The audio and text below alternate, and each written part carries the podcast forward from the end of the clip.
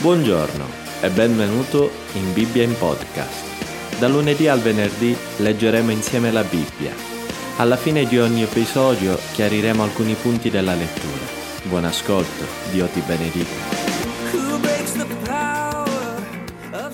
Atti capitolo 3 Pietro e Giovanni salivano al Tempio per la preghiera dell'ora nona, mentre si portava un uomo zoppo fin dalla nascita, che ogni giorno deponevano presso la porta del Tempio, detta Bella, per chiedere l'elemosina a quelli che entravano nel Tempio. Vedendo Pietro e Giovanni che stavano per entrare nel Tempio, egli chiese loro l'elemosina. Pietro, con Giovanni, fissato gli occhi su di lui, disse, Guardaci. Ed egli li guardava attentamente, aspettando di ricevere qualcosa da loro. Ma Pietro disse, Dell'argento e dell'oro io non ne ho, ma quello che ho te lo do. Nel nome di Gesù Cristo, il Nazareno, alzati e cammina. Lo prese per la mano destra, lo sollevò e in quell'istante i piedi e le caviglie gli si rafforzavano. E con un balzo si alzò in piedi e cominciò a camminare ed entrò con loro nel tempio camminando, saltando e lodando Dio. Tutto il popolo lo vide, che camminava e lodava Dio, e lo riconoscevano per colui che sedeva a chiedere l'elemosina alla porta bella del Tempio, e furono pieni di meraviglia e di stupore per quello che gli era accaduto. Mentre costui teneva stretti a sé Pietro e Giovanni, tutto il popolo, stupito, accorse a loro al portico detto di Salomone. Pietro, visto ciò, parlò al popolo dicendo, Uomini di Israele, perché vi meravigliate di questo? Perché fissate gli occhi su di noi come se per la nostra propria potenza o pietà avessimo fatto camminare quest'uomo? Il Dio di Abramo, di Isacco e di Giacobbe, il Dio dei nostri padri, ha glorificato il suo servo Gesù, che voi consegnaste a Pilato e rinnegaste davanti a lui, mentre egli aveva giudicato di liberarlo. Ma voi rinnegaste il santo, il giusto, e chiedeste che vi fosse concesso un omicida e uccideste il principe della vita, che Dio ha risuscitato dai morti. Di questo noi siamo testimoni, e per la fede nel suo nome, il suo nome ha fortificato quest'uomo, che vedete e conoscete. Ed è la fede che si ha per mezzo di lui che gli ha dato questa perfetta guarigione in presenza di voi tutti.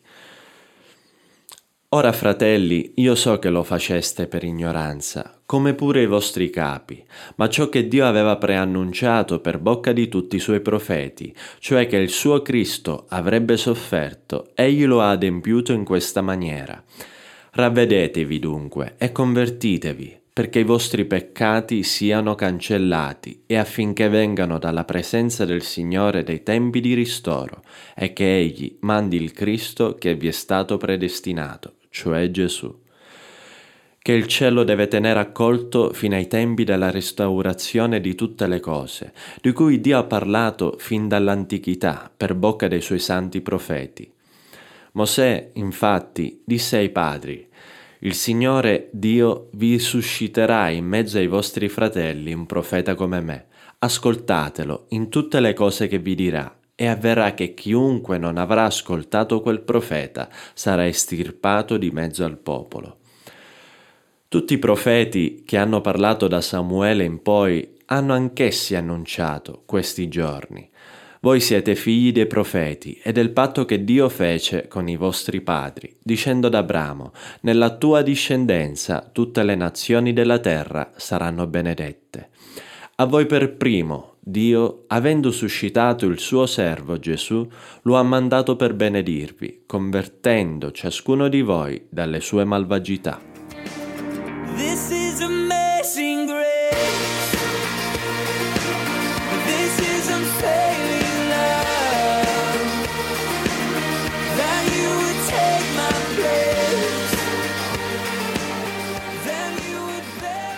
Che Dio potesse fare opere potenti e miracoli era cosa risaputa da coloro che appartenevano al popolo ebraico.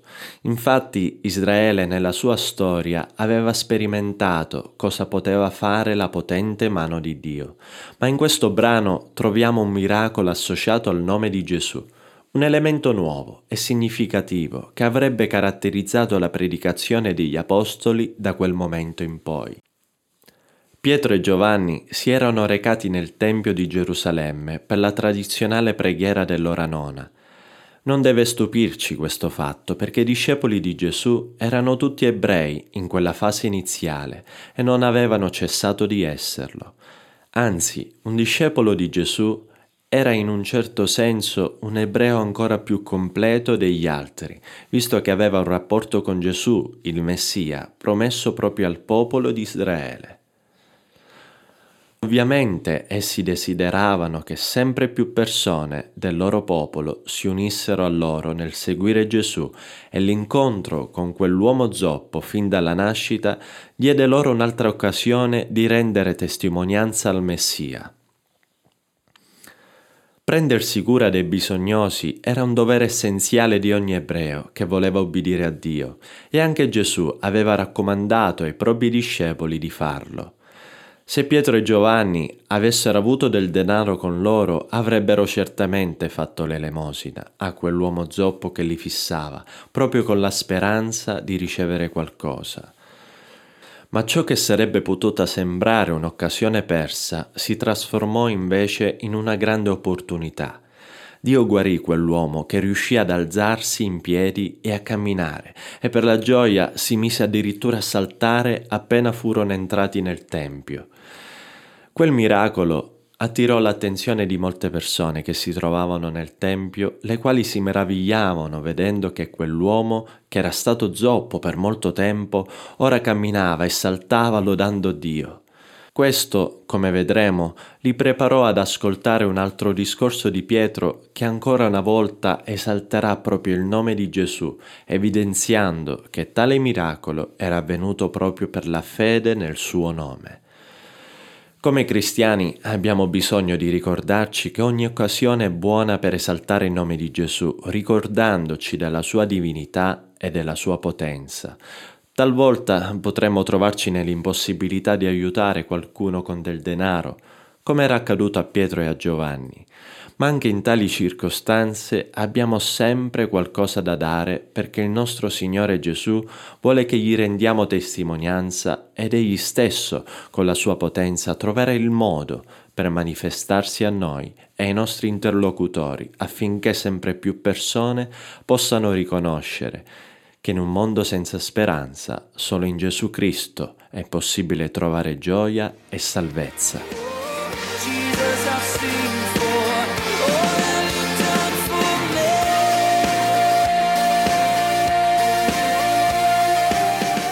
Ciao, io sono Ruben e questa è Bibbia in Podcast.